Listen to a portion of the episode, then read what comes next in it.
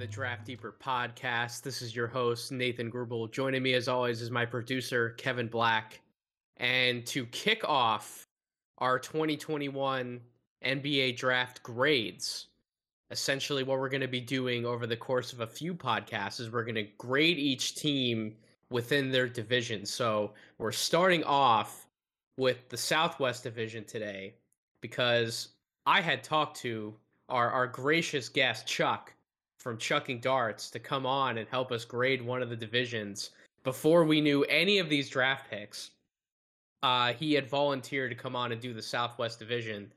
And as everyone already knows who's listening to this podcast, there is one team in particular that ended up making four first round selections. And between those four first round selections, I was certainly enthused. I know Chuck loves a, a, decent number of picks that were made within this division in general, not even just for that one particular team. But I messaged Chuck. I'm like, we got to start this off with you, man. Like, the, the, there's no better way to kick off this series. So I am thrilled to have Chuck on. Chuck, how are you doing, my friend? Are are you well rested and well recovered from a frenzy draft week? How are you doing, man? I'm doing great. Thanks so much for having me on. Yeah, I've got no complaints. The draft I mean, the draft is just sort of the the cherry on top to the to the process. So, of course, you know, for guys like you and me and a bunch of people who follow it, there are some, you know, there's some lost sleep in getting all your evaluations done. But the draft to me is just one big victory lap, no matter how it turns out, and that's sort of how I treated it. So I'm good. How are you? I'm I'm doing well. I'm I'm much more recovered uh, from sleep than I was on Friday when I recorded my initial reactions. And I know that you did the same. You also came out with an initial reactions podcast. I'm glad I dubbed it within my title as such because there was no way I was going to be able to do even close to. I think even though my my podcast clocked in around like an hour, I know yours clocked in at about two hours. There's no way you were going to squeeze that extra hour out of me on on Friday. I was just too tired. I needed some sleep, but um, I, I'm ready to do this. I'm ready to dive in a little deeper because it, it's fun to break it up by division. That way, we're only looking at a certain number of teams each episode, and I feel like that allows us to talk about some more guys within those draft picks and not feel like we only have such an amount of an allotted time for for this guy. And, and Chuck, you and I, we listen every time we do this, we we could go on for hours and hours and hours. So while while we probably won't go on for hours and hours and hours on this one, I feel like we can at least get our thoughts out in the open without the the quote unquote time constraints when we're going through like 30 teams worth, for example. So, without further ado, are, are you ready to jump into this? I am, but I have a quick uh, clarifying question. So we're grading these teams. Are we are each giving our own grade? Is that right? That is correct. So essentially, what we want to do here, we're going to start off with that team that I referenced at the very beginning, the Houston mm-hmm. Rockets. We're going to grade their draft. We're each going to give a grade based on how we feel they did in the draft. And I'll, I'll definitely be kicking it over to you for the most part to start since, since you are awesome guest. And we'll just kind of go back and forth then from there. And we'll go down by these teams. That sound cool to you? It it does. One more quick question: Since we're doing this within the Southwest Division, yes, are we giving like A, B, C, D, F within in the division? Like there has to be one grade to each one, or could I theoretically nope, give five A's? Nope, nope. You can give five A's if you really okay, want great. to. The it, okay. it, listen, I'm not giving out five A's today, but if you want to, Chuck, by by all means, we we are a podcast of positivity. I say this all the time. I, I love being positive about the draft. There there are too many negative Nancy's that you can run into on social media sometimes, and that's why I think that you people like you and I have built such great audiences for the work that we do because we are pretty much positive people. So I won't be giving out five A's. If you want to, I, I can. I think you're going to give out a pretty high grade for the Houston Rockets, which is where we're going to start this, Chuck. Um, mm-hmm. why, why don't you give out your general grade, kind of go through some things, and then I'll give my grade, and we can kind of break it down each, each player piece by piece if you want to start us off. Okay, so my overall grade for the Rockets is quite good, but it's not top of the heap. I gave them a B plus, um, and a lot of that has to do with their the trade they made in the middle of first round because I think that's where there's some differing opinions, and I sort of fall in the middle there. But starting at the top, take Jalen Green number two. Um, I had Jalen Green. I finished with a tier of three guys at the top with Cunningham, Evan Mobley, and Jalen Green. But I thought Cunningham and Mobley were like a half step ahead of Green in terms of the value I think that they could bring to a team. So Cunningham's off the board, comes down to Green and Mobley. Um, I don't blame the Rockets at all for taking Jalen Green, especially with reports out there that Mobley didn't really work out for them and didn't really meet with them. And Green, by all accounts, said, you know, I want to join your organization. This doesn't really go much into my evaluation of Green, but he also is an incredibly charismatic guy who I think if you were to sit down and meet with him, which, you know, you and I don't have the luxury of doing, you know, I think he would win me over. I think he'd probably win you over. I'm sure he won over the Rockets owner, whatever decision makers he met with. So, since I don't have access to all of that, I'm not going to knock the Rockets for taking the guy who wants to be a part of their organization and who, by the way, could someday lead the NBA in scoring because that's how talented Jalen Green is. Mm-hmm. So I thought, even though I ended with Evan Mobley as my top overall player, I thought that Green, very good, acceptable pick. Um, and the Rockets are on a, a nice long timeline. They know that they're rebuilding. Green is uh, you know, just freshly 19 years old. Even though he's very talented, it's going to take time for him to become a really efficient, polished NBA offensive weapon, even though he's got all the tools to be that. Um, and the Rockets followed through with that line with the rest of their draft. Uh, Sengun, they acquired with the 16th overall pick by trading two future first round picks. Uh, curiously yep. enough, the second consecutive year that they were involved uh, with a trade with two future firsts and the 16th overall pick. Last year, they received two firsts in trading away that pick uh, that eventually became Isaiah Stewart for the Pistons. Sengun, uh, if you want to pause here, we can go back and forth a bit. Sengun, to me, is the most interesting player in the draft, sort of outside of the top five names. Um, so I think this demands a, a bit more discussion, unless you have anything to add on Green, which I'm happy to do as well.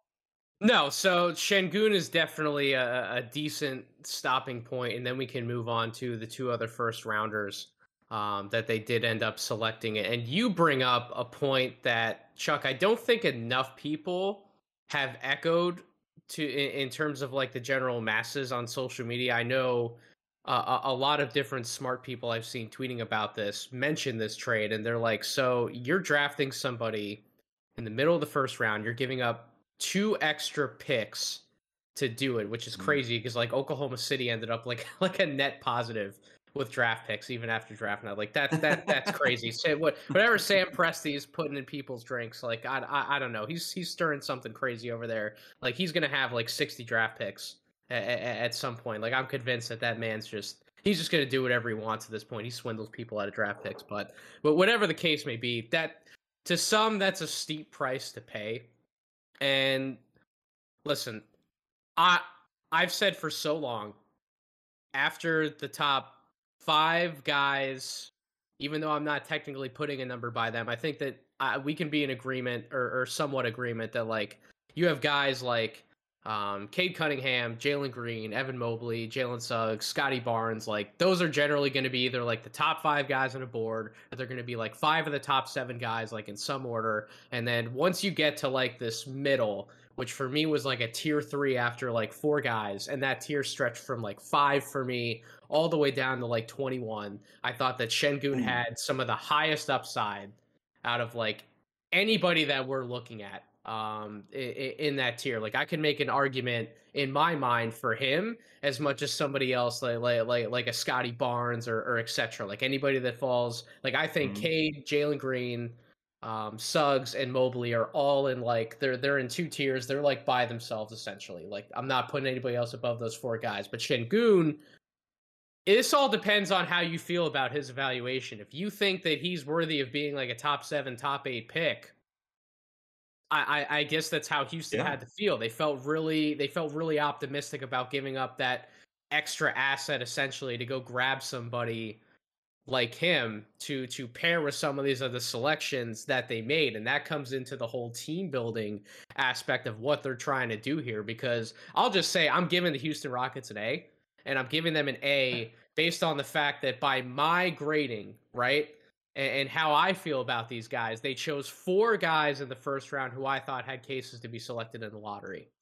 And if we're going off of an evaluation structure like that, that's immense value um, in my opinion, regardless of what they might have traded away. So essentially, if, if you're telling me that by by my evaluation, I'm getting four guys that I can argue to be drafted in the lottery for what equates out to be like five or six draft picks, I'm gonna take that deal because I'm confident. And if that's really the type of value I'm gonna be getting back, how hard is it to find guys who and let alone draft that many guys who you're so high on in, in one particular first round.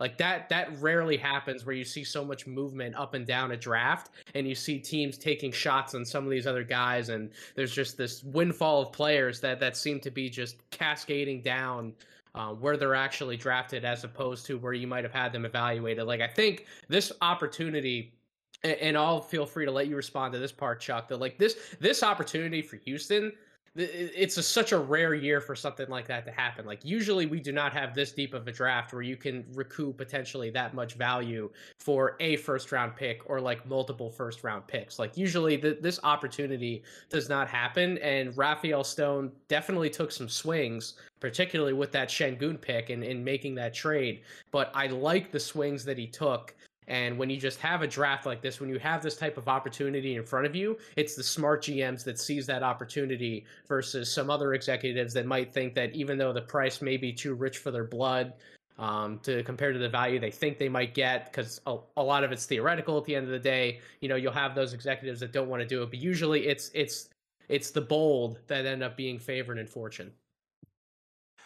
Yeah, and I'm really glad that that's where you ended because uh, this is something I mentioned on my uh, reaction episode, which is one of the there's so much uncertainty with the draft even when draft night rolls around and all these evaluations are done you know these guys these guys are so young and there's so much roster turnover in the NBA there's every chance that the Rockets don't keep all four of these guys to their yep. second contract. Even if they're good, they might trade them. You never know. But one of my organizing principles for this draft was in its depth. And to me, the smart teams were the teams that bought into this draft. If you sat this draft out, like the Dallas Mavericks did, to speak about another team in this division, yep. then I think that was a big mistake because I don't care how close you think you are to contending and how many vets you think you need to help you, uh, there's always room for cheap players. And that's what draft picks are cheap players that can help your team, if nothing else, to say nothing of how good they could be if you invest the resources to develop them. And any team that thinks, well, we're contending, and so we don't have time for draft picks, talk to the Brooklyn Nets who took five players yep. in this draft because Brooklyn understood the depth that was staring them in the face. So for the Rockets specifically, uh, talking about Sengun, in a vacuum, I don't mind um, trading future picks to get back into the first round, particularly in the teens, particularly in in this draft. It's just the question of how where do you think Sengun, where do you think his career is going to take him? And broadly speaking, there's two in my mind, there's two kind of thoughts about it. And I sort of fall in the middle. I'll just say that. On one end, you have uh, people who are skeptical of his ability to play defense because yep. he is slow footed. Even though he's young, he is very slow footed. He will have to play in drop, pick, and roll. And even in drop, pick, and roll, he might have trouble covering the right ground and making sure his feet are nimble enough to do his job. And if you're, I mean, look at Karl-Anthony Towns for how gifted an offensive center he is. If you can't hold up your end of the bargain in the scheme that your team runs for you, then you are you're it's like chopping the legs off of, you know, one of the legs off of your team. You know, you, you just a center who can't protect the rim, a team that can't protect the rim is just asking for trouble. So that is one sort of thought on on Sengun that no matter how good he is on offense, that will always be a concern. And so there's still a a slot where you draft him because I'm going to get, you know, obviously he has all these other strengths, but it, it would not be wise to sacrifice future capital to take him because he will always have this issue. The other thought is this kid is so brilliant offensively. He shows so much much promise. He had so much production in his league, um, and and he has so much intelligence with how he plays, which is what sticks out to me. Yep. I mean, yes, he, every low post move in the book, but he reads his defender at an expert level. I mean, his footwork in the post is great. That is sort of uh, an outgrowth of intelligence and having great coordination and uh, just extraordinary patience for his age. He plays stronger than he is. He has, in my opinion, the best hands in the draft of any big, like far and away. An incredibly soft touch, a better rebounder than he has any right to be because it's not like he's this crazy athlete or has a crazy wingspan. Um, and he just, when he is asked to pass, which in his domestic league in, in Turkey, he usually did out of the post, he was very very good at that and he would try wild audacious passes which for a young player you you want to see because you want to see the aggression. And so there's a a thought that down the line when this kid is 24 25 maybe he is helping to run a good NBA offense from like the elbows. Not saying that he would be Nikola Jokic because he's Nikola is sort of the the highest possible version of this player type. Yep. But in that realm of, of Vucevic, Sabonis, Sengun could be something like that. And even though those guys have their issues on defense, there's no doubt that they hold value in the league. I mean, Vucevic got two first round picks traded for him this offseason, one of which ended up being a top 10 pick. So it's it's not as though it's dumb to value that kind of player. Um, I come down a little bit in the middle because I just, in order to be that good, like Sengun really has to hit on lots of different things. And once he hits on all those things, the Rockets would have to sort of commit to running their offense around him as opposed to perhaps running it through Kevin Porter Jr. and Jalen Green. And so it forces these decisions about how much usage you would give him. And I think those questions are a little murkier, but they're down the road. And that's why I don't hit them too hard for this pick. Again, if Sengun is a you know first team all rookie because like he just comes in on second units and just toast people in the post, um, and you know in two years they trade him for a better return, then I'm not going to say this was a bad use of that asset. Um, he's also young enough that by the time he hits his prime in 10 years, who knows how much of an offensive player he is. And at pick 16, traditionally, you don't get players that good at that stage of the draft. So I think it was audacious. I think it was aggressive. Um, I do think that there are, you know, I have a hard time imagining sort of a championship team with Sengun doing Sengun stuff at the center of it. But that doesn't mean it, it was a bad selection. The the tiebreaker for me is the future draft capital involved makes me a little bit queasy. That's why I dropped down from like an A or an A minus to a B plus. But I don't like hate the pick. Um, and to get to Garuba and Josh Christopher, we mentioned, I had Garuba seventh overall on my board.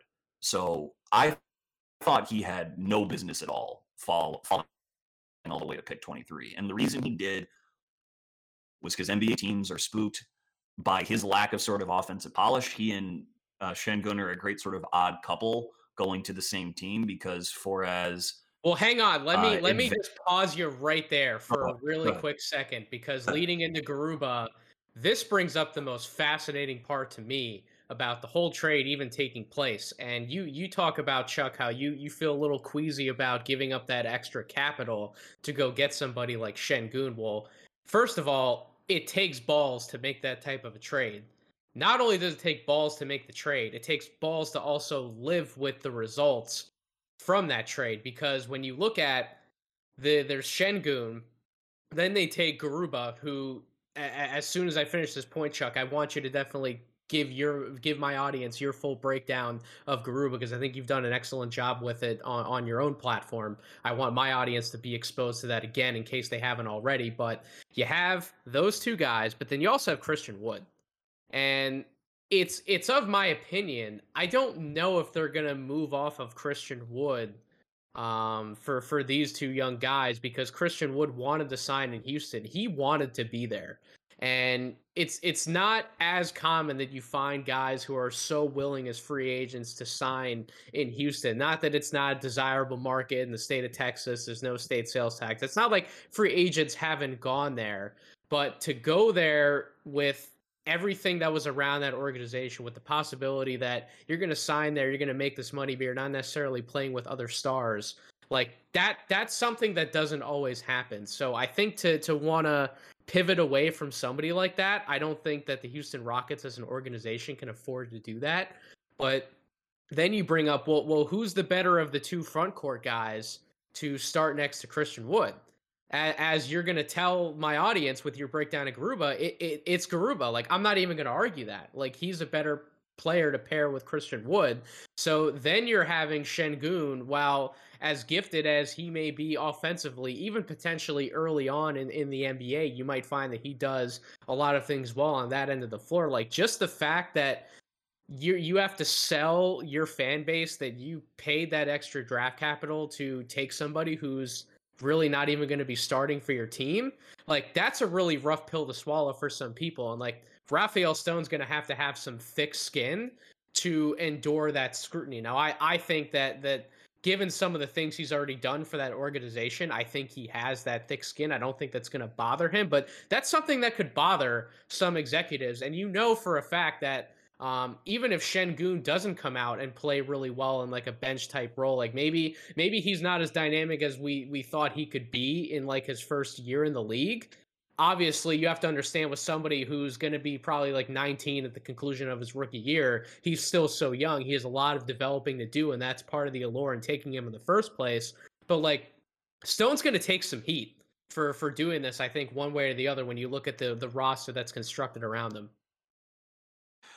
Yeah, I think it depends on your definition of heat because I think expectations are so low in Houston that I don't know that like the media necessarily will kill. And I'm not um, talking about feel- national media. I'm talking about lo- like local media, that fan base. Like there will be people directly tied to Houston um, who who look at that move and they're going to deem it as like a head scratcher move. Like a lot of people are probably excited to have four guys of this caliber coming into Houston, that much young talent coming in at one time. But people are going to start breaking that this draft down and they're going to start looking at well why did we give up assets for somebody who's not even starting for us or may not have a significant role if he's not good enough to be in this role? Like i think again a lot of this uh, that, that we've already tied back to comes back to how good Sengun can be how quickly.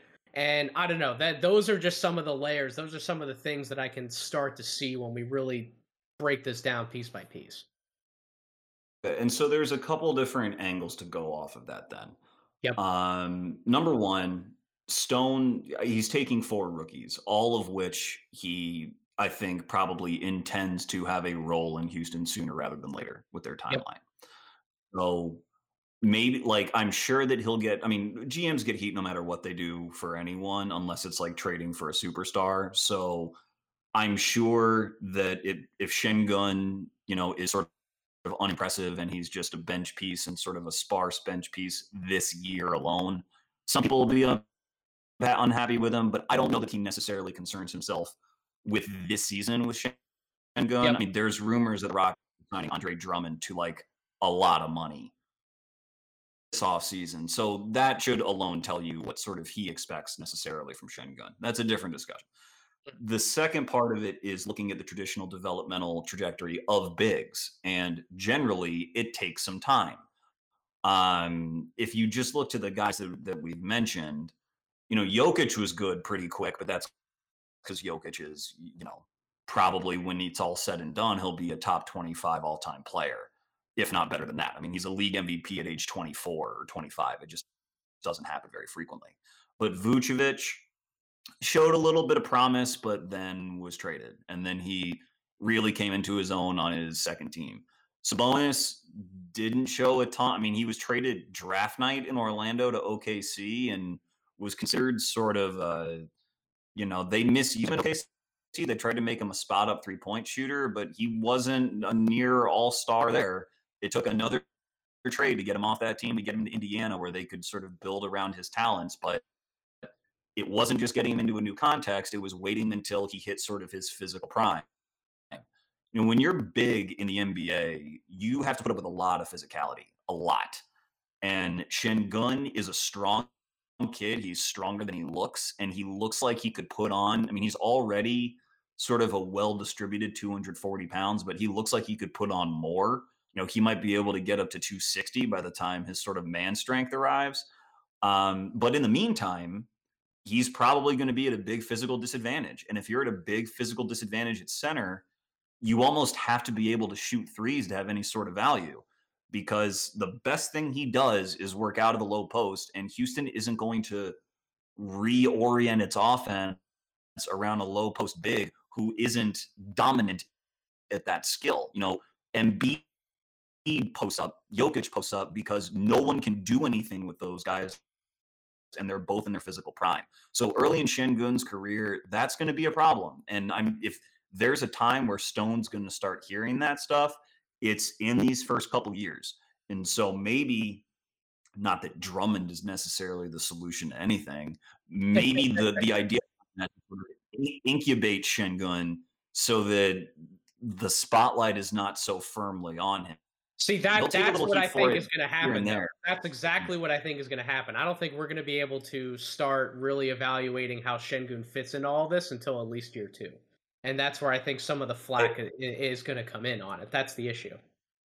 And that's what's sort of not fair to him because yep. I agree. There's already, like I said, there there's a real group of people who think that, and they're smart. Like it's a smart group of people who think that Sengun is just sort of doomed from the get go because he'll never be able to carry his weight on defense. And if it takes his offense years to arrive, then it increases the possibility that you know whatever he whatever value he comes by will not come in a Houston Rockets uniform.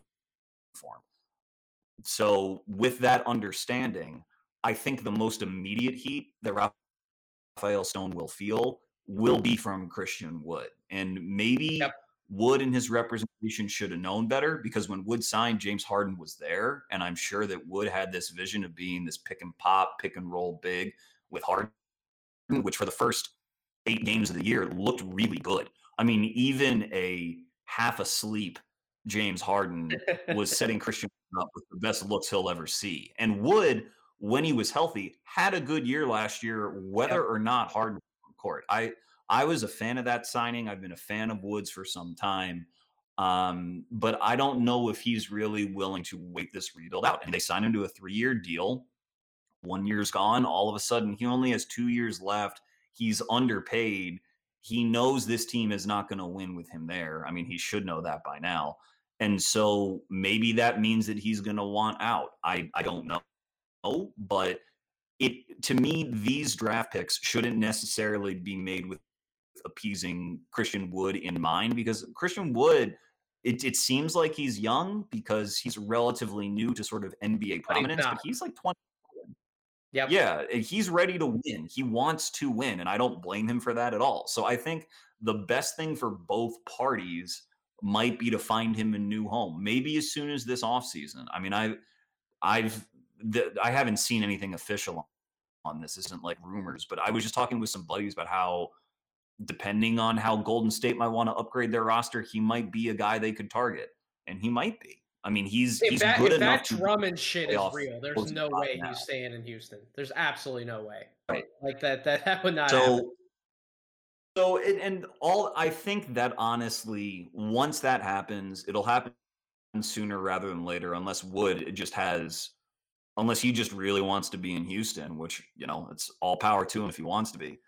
Um, I think that's coming down the pike. And I think that the Rockets, the writing's on the wall that the future of their team is in Green, Christopher, and Kevin Porter Jr. on the wing, and then these front court bigs that they took.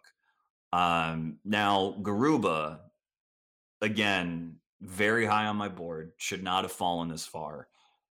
He fell because NBA teams are are queasy about his offense because Real Madrid sort of put him in a, a little box, and even though they are a team in the second best league in the world and one of and probably the best domestic league in Europe, have you know former pros and future pros and guys who could play in the NBA right now if they really wanted to you know be on the bench somewhere.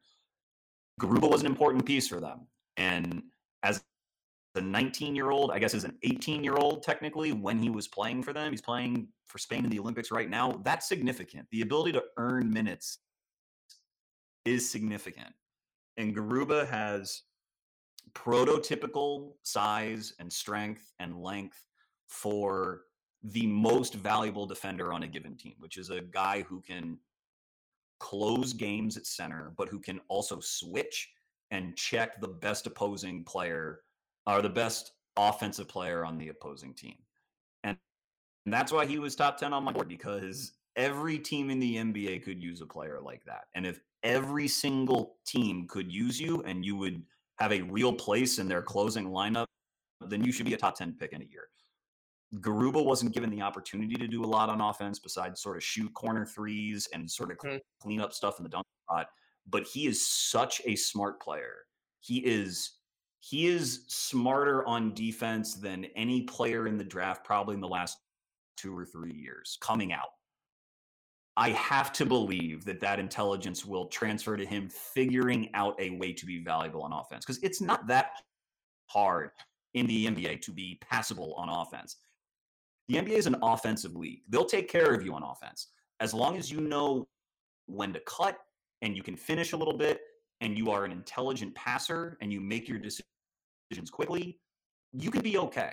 PJ Tucker just won a title being PJ Tucker. And he would put up stat lines in these playoffs in the finals where it's like 35 minutes, zero two from the field. And he, but because his value is so much on defense, he didn't sink his team's offense. And Garuba is that same sort of like, I, I don't even want to limit his ceiling to something like PJ Tucker offensively. Tucker was a better offensive player coming out of Texas, but he also wasn't getting reps at, you know, a league at the level of the Euro League. So if Garuba can apply his considerable gifts, both physical and um, intellectual on offense, and that shot comes along a little bit. And over the last couple months, I think he shot like 35% from three in the Euro League.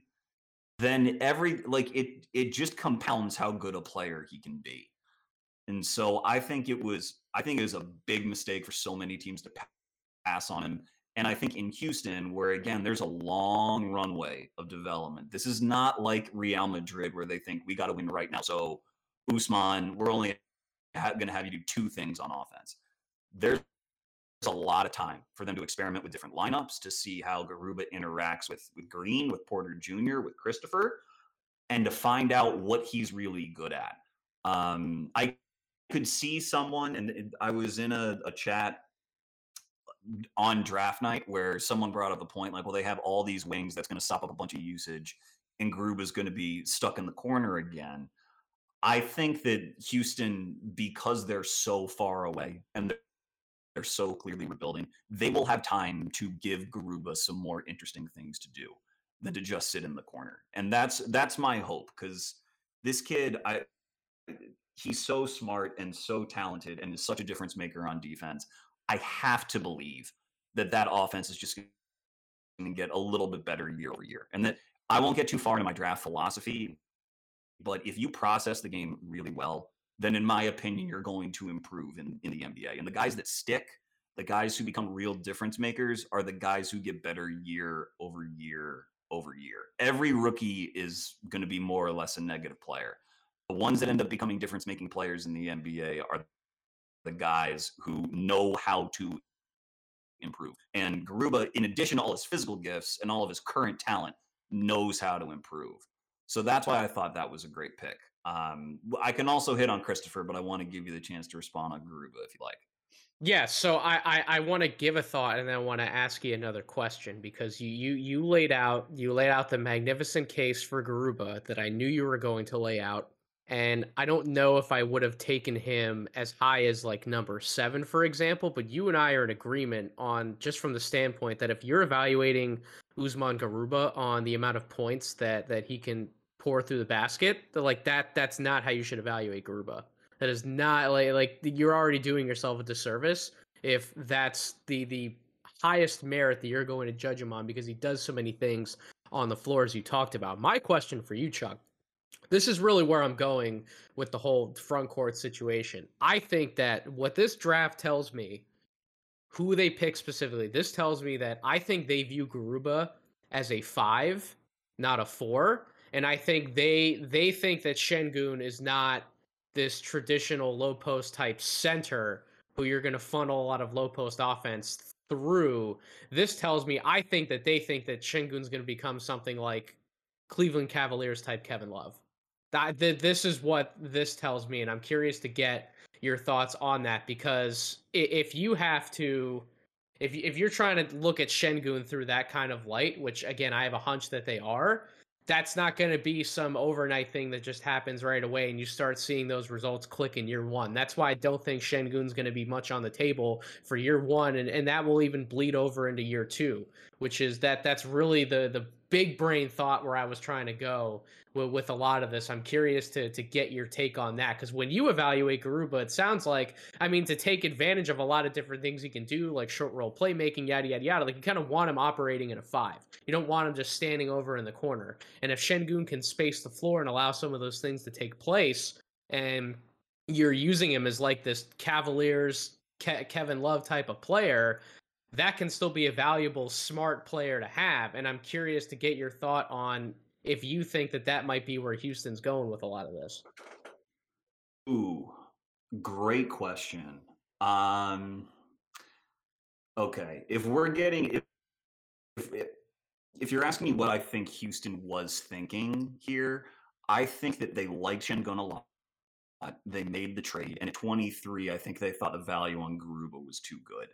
I don't know that they necessarily pre-draft thought Sengun and Garuba would make for such a dynamic complementary pairing, one an offensive savant, one a defensive savant, that we can blend them and we know it's going to work. I just think it, at pick 23, again, that's so you do not see players of Garuba's caliber available at pick 23. And so I just yep. think that they they grabbed the value, I mean, that they were a long way out.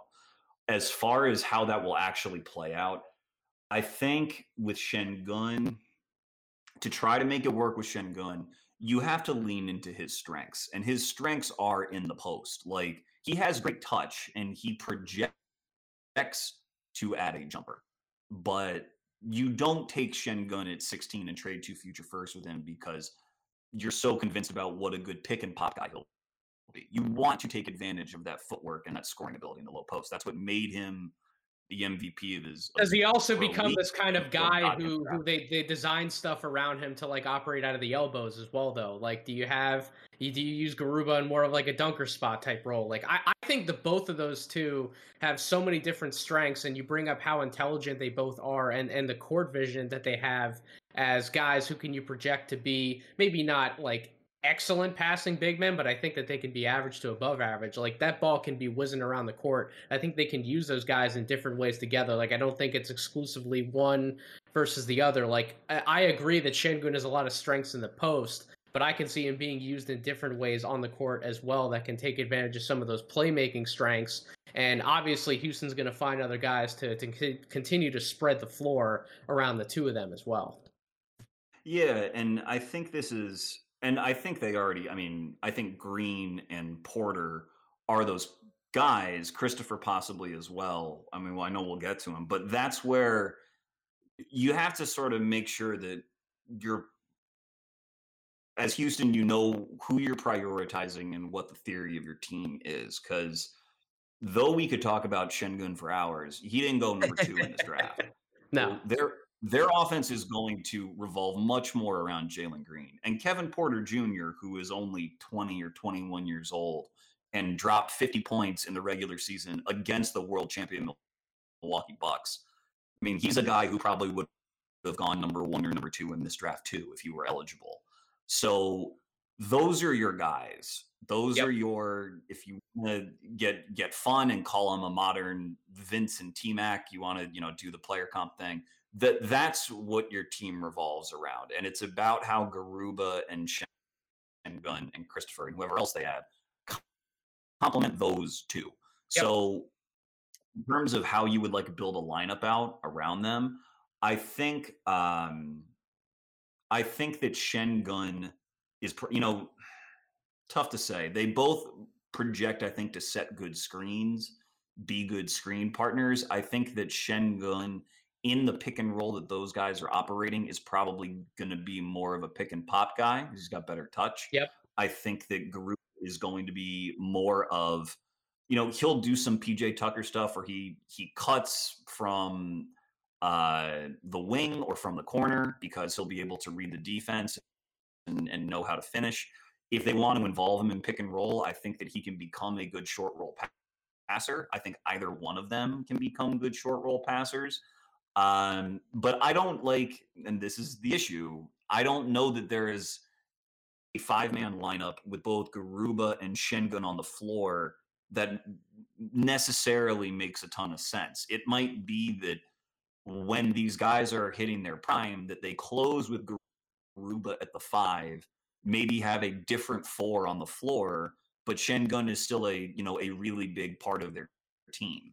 Uh, if you look at just how playoff teams tend to close games, it's with switchable fives, and they have the ability to sort of bog down opposing offenses because they can yep. switch a, a, bunch of assignments. But Porter and Green are so far away from being, you know, guys who can lead a team offensively in that way that I think it's this is just a, a time to figure out who has chemistry with who, what sets you can run with who, and you bring up a good point because I think the temptation with Sengun is to say, all right, Garuba, you you wait in the corner, or to your idea, Sengun, you go out on the perimeter, and now we're going to involve Garuba a lot in pick and roll. I just my I I do have a, a strong feeling that when you draft a a player whose main talent is offensive, which is most of the guys at the top of the draft, you have got to put them in position to feature their strengths. If you start to try to square peg round hole on offensive talent, then you are you're putting yourself behind the eight ball because you're going the teams that you're playing, I don't care if they're good, I don't care if they're bad.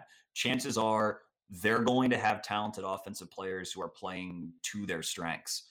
The Sacramento Kings were not a good team last year, but if you played them, you knew that Tyrese Halliburton had a quick trigger and they were going to put him in the corner. And when the ball got to him, the defense was likely to be in rotation. And so he could have an alley to drive in or he would have a three to launch. And that, as a rookie, even on a bad team, that puts defenses, that stresses them. Same thing with De'Aaron Fox attacking downhill. It stresses them. So if you are drafting Sengun to pick and pop, like off a bat, I think it's something he could eventually do, but I think you have to start with what he's good at. Find a way to get him reps in the NBA, leveraging that strength so the defenses have to respect it, and then build out the rest of his game. And then maybe you get into fun stuff where he facilitates from the elbows or he's doing pick and pop stuff. But that's why it's for a guy who had so much polished production at a young age in an overseas league, it's gonna take real time. Yep. And that's I, like we go back to the both schools of thought on him. It's, there's there's valid concern, but there is very mm-hmm. valid reasons for excitement because the other part of this that we haven't quite hit is with the defensive questions around Sengun. If you were to say what is a team that would cover for him defensively, that would sort of take that and that weakness and cover it up enough so that you could still reap the offensive rewards. This has been the problem for years in Minnesota because they have not got a suitable defensive four to cover for Karl Anthony Towns. It's the reason the Chicago Bulls didn't make the playoffs because after they traded for Vucevic, they didn't have a rim protecting four that could cover for his his problems. You would want to have a bunch of rangy, fast, um, committed strong, nasty defenders that could rotate on a like on a dime, know exactly where they were going, and can reset and recover. It's what the Nuggets do often that allows them to blitz Jokic and pick and roll and have them have him sort of push out the guard, essentially double team the guard to get the ball out of his hands, while, everyone behind him, you know, colors on their rotation. And that team, if you were building it around Sengun, would look like you would have the caliber of athletes that the Rockets have because Garuba can do that for just about anyone. Jalen Green and Kevin Porter Jr. and Josh Christopher are certainly athletic enough to fly around the court. So, you know, they're young. They've got to learn the nuances of NBA defense and really rep that stuff out. But it, it would be in a situation like that. And so that's another, I think, little mini reason for optimism about this court. It's still far away. I can see how people would say, wouldn't it have just been easier to hold these picks or to to get a, a player who's yet another wing? I get it, but that's not to say that there isn't still very valid reasons to be excited about about this group. Um, don't forget about I, I uh, Jae'Sean Tate as well as uh, Kenyon Martin Jr. Absolutely as well. Yes, thank you. That's Those the type of team they're they're building. That exactly what you talked about, having multiple guys on the court who are going to be able to fly around and, and make up for some defensive shortcomings of a particular player. I'm not as sold on Kevin Porter Jr.'s defense yet. Um, but I think Jalen Green's going to be a, borderline outstanding defender. I think there's a lot that that he can still tap into on on that end of the floor, and he certainly has the demeanor to to want to attack that end of the floor to get better. And then Kenyon Martin Jr. was already doing some interesting stuff last year. Jae'Sean Tate, I, am reminded by I'm reminded by a family friend, his, his agent EJ Kushner, all the time about how good uh, uh, Tate is on defense. Like that's the type of team that they're building around the around him Uh, potentially and like that that's why i think this is so fascinating. And I do want to talk about Jalen Green, and then we'll move on to to another team. I wasn't trying to avoid the Jalen Green conversation. I just my mind was just like racing on draft night with possibilities of like what they could do with like a Sengun and, and Garuba front court. Like it's so fun. I'm glad that they took both of those players, took the chance on both of those players because given how smart they both are I, there's just so many different things that they could possibly do offensively da- down the road with those two, even if they were both in the corner at the same time. But so the whole Jalen Green thing is really fascinating, and, and I guess it sort of ties into those two bigs as well, Chuck. But I, I think essentially what they're trying to do is, I think they they saw something in Kevin Porter Jr. last year how deadly he was at times as a pick and roll playmaker and, and pick and roll scorer. I mean, he was doing some things last year. He really did look like a mini James Harden on the court, and at times it w- it was freaking scary. And, and I think that you go back to his draft evaluation. Everybody saw the talent. There are there are a bunch of people I know who had him as like a top four type talent in, his draft, but he was never going to be drafted that high because of everything else that was going on. Well, now he's in a stable situation in Houston, and you already saw what some of this stuff can look like offensively. And I wonder where Jalen Green fits into that because when you take a player like Jalen Green in number two, at to your point, Chuck, you mentioned about how they're going to want to try to feature not just KPJ but also Jalen Green naturally. It, it just it seems like with the type of pieces they're putting in place around KPJ on the court. It seems like they want to build around endless pick and roll or pick and pop opportunities, space the floor around that, and then I don't know. Does, does Jalen Green? Because I know that you've talked about on your podcast before. Um, you did a wonderful podcast with Sean from from the Stepien, where you guys broke down Jalen Green. You were talking about some of his playmaking opportunities, how he might be able to improve in, in his game in that aspect. You know, further down the road. But like, I don't know if Jalen Green isn't that good of a pick and roll player early on. Is he kind of just like the the awesome secondary scorer who you kind of like break the emergency glass, like in case of an emergency, you can kick the ball to him and let him do whatever he's going to do in ISO. Are they going to try to involve him in like different off ball type stuff? They're going to try to take advantage of his athleticism as a cutter. Is it you know h- how do you think that he fits in to to that particular puzzle because again it just seems to me like there's a lot of stuff i see in favor of kevin porter jr but not necessarily jalen green at least not right away early in his career uh, yeah and I, I think that that's right i think that porter is like the better nba scorer and better play pick and roll playmaker now but this is again where houston's runway is to its benefit because you can You can give Jalen Green reps, especially when Porter's off the court, mm-hmm. um, and have him run a lot of pick and roll and, and see what you can get with him. And that that is his main question right now is being an efficient playmaker. And the only reason that is a question is because Green is so athletic and so talented and so threatening as a one-on-one scorer that he's been able to draw help just from that and like be an efficient enough player because he paralyzes a defense and they just want to commit more than one guy to him and so it opens up very easy reads. He still might be good enough to get away with that in the NBA to a certain extent but I think you can build out his pick and roll playmaking, see how good he can get with that stuff. And at the end of the day, you know, there is sort of a genius level to playmaking where you're throwing guys open and you're seeing passing windows that aren't there.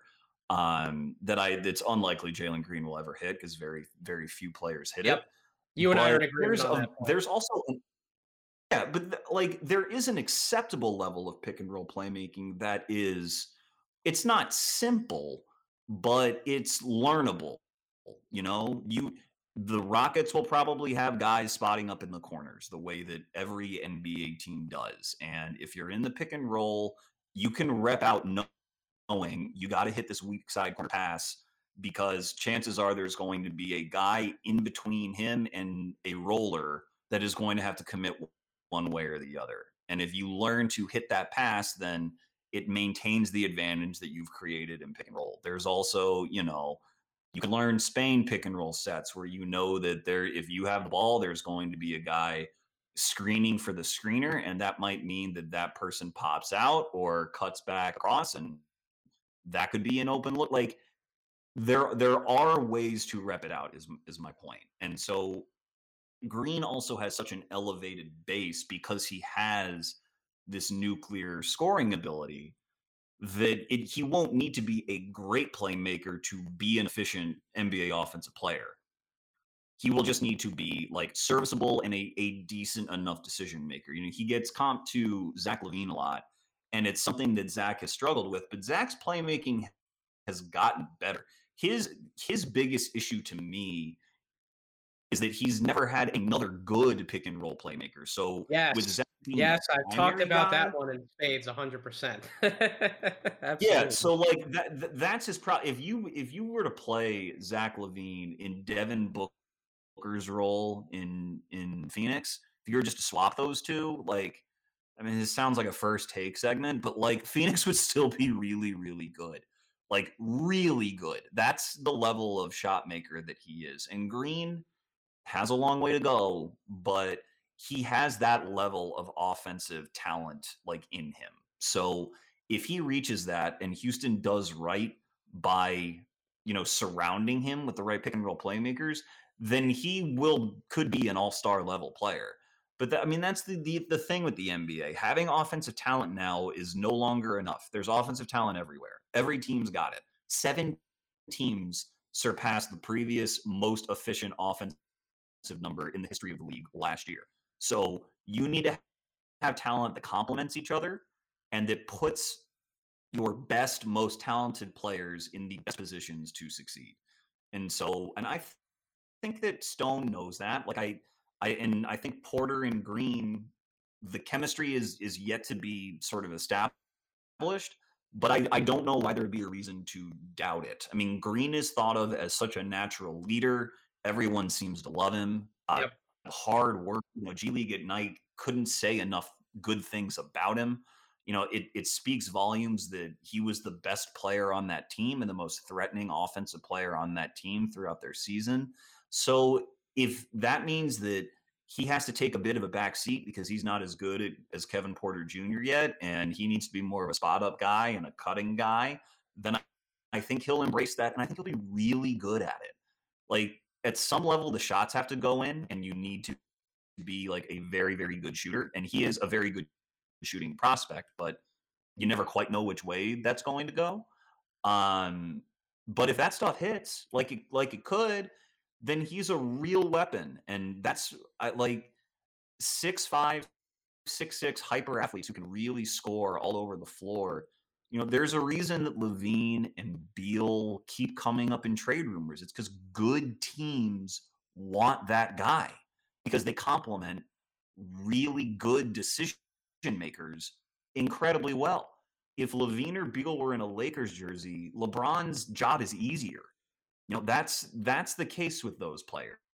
And that's the kind of guy who I think Green really could be. And anything he adds in pick and roll or as a playmaker attacking a tilted defense that's in rotation. Anything else is gravy. And I think it's stuff that he can add. But that that to me is his best lane as a player who is so brilliant as a scorer and so threatening that the the playmaker that sort of runs the show, his life is made so much easier by, no matter who it is. And so that that's what I hope for him is that he does that for Porter and whoever else they may bring in. This is this is all star level conversation right here, Chuck. This is this is why you're on the podcast. You're you're you're one of the best at it, man. And and Thanks, I, I, you, you, you you've brought up Christopher's name. I haven't brought him up really, you know, yet to this point. The reason being is that listen, I'm a Josh Christopher guy. You you seem to be a Josh Christopher guy. I just I don't know I don't know how much we can expect him to be involved with things in, in, certainly in year one and maybe even the like year two. I just see the way this team's going. I don't know how much of a role they're going to give Josh Christopher other than like you know, you're, you're going to come off the bench. We're going to have you in the game for like 12 to 16 minutes a night. You're going to go out there. We'll see how efficiently you can create offense for yourself or, or for others. We'll take a look at how you're shooting the basketball. Are you making strides in, in your catch and shoot ability? What are you going to give us off the ball? And I think that's how they're going to evaluate it. And then they'll kind of look to extend his role minutes wise from there. But I don't think that minutes number is necessarily going to jump up that much right away in year one, and that's why I didn't want to talk about him quite as much as the other three.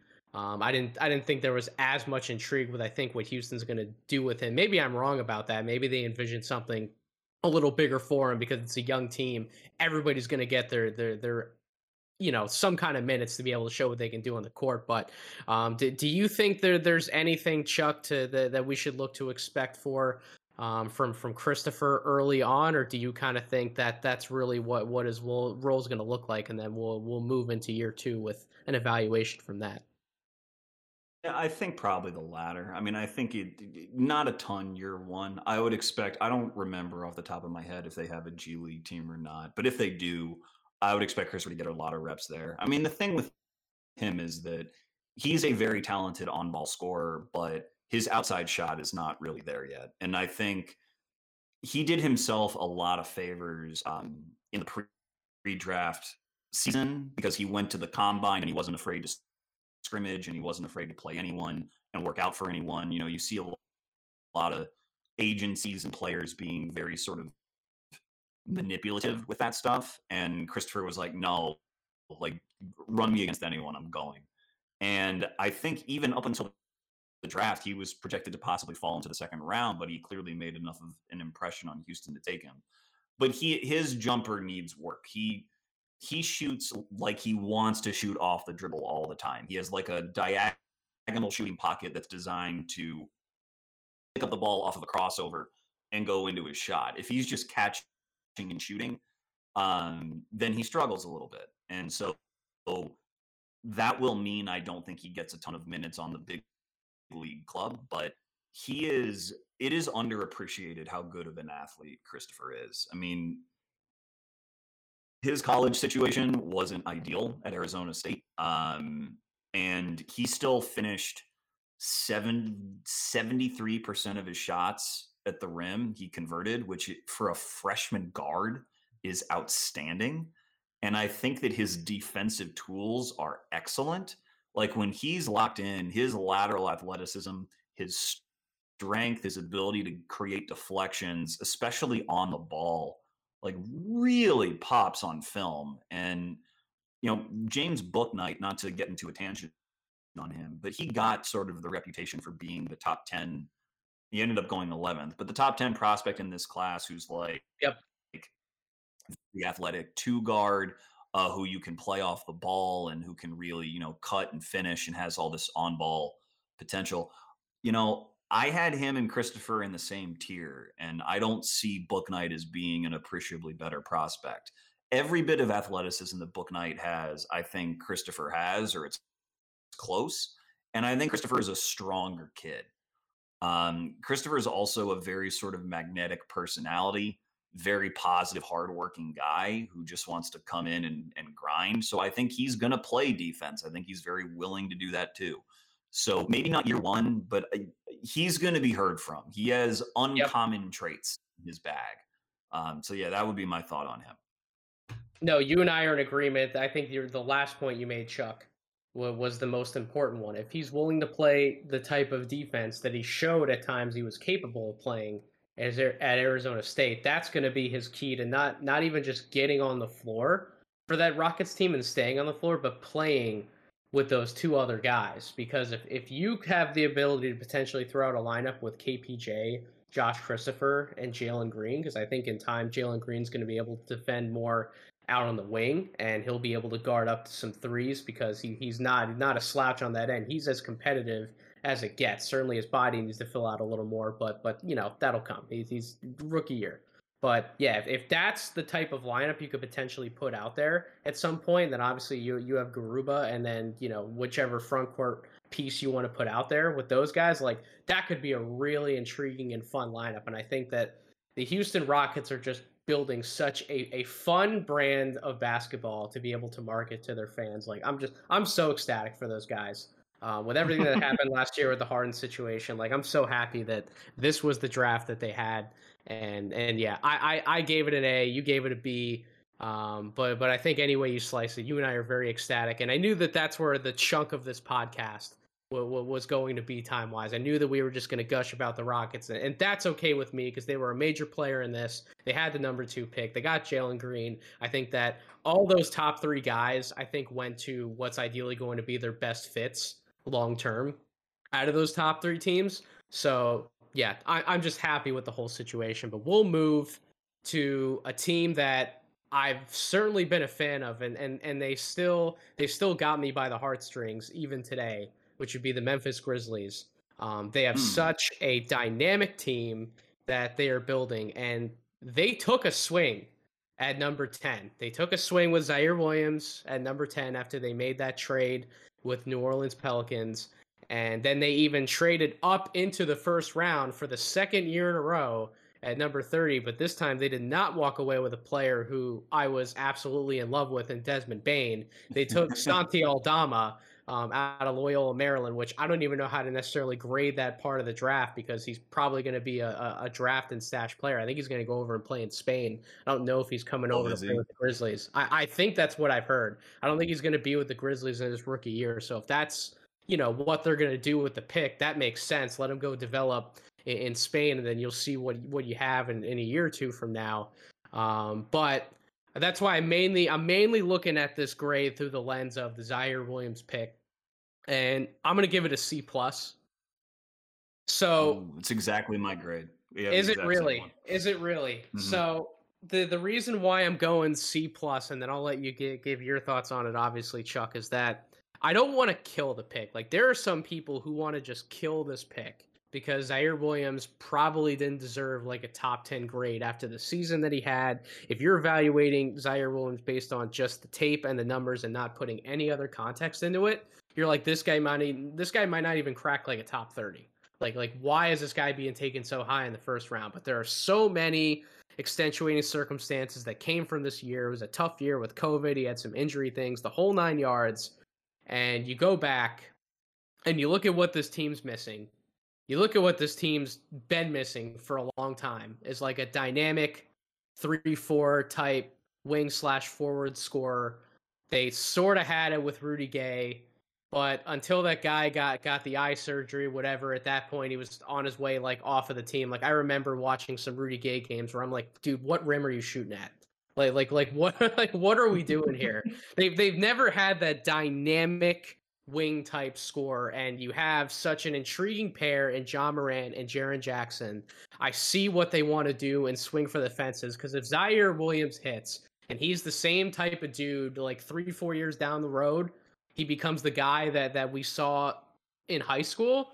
like you're talking about a massive home run swing where like that that ball is being crushed like one of those home runs in the home run derby this past year out in Colorado. Where we're talking about like a 500 foot moonshot.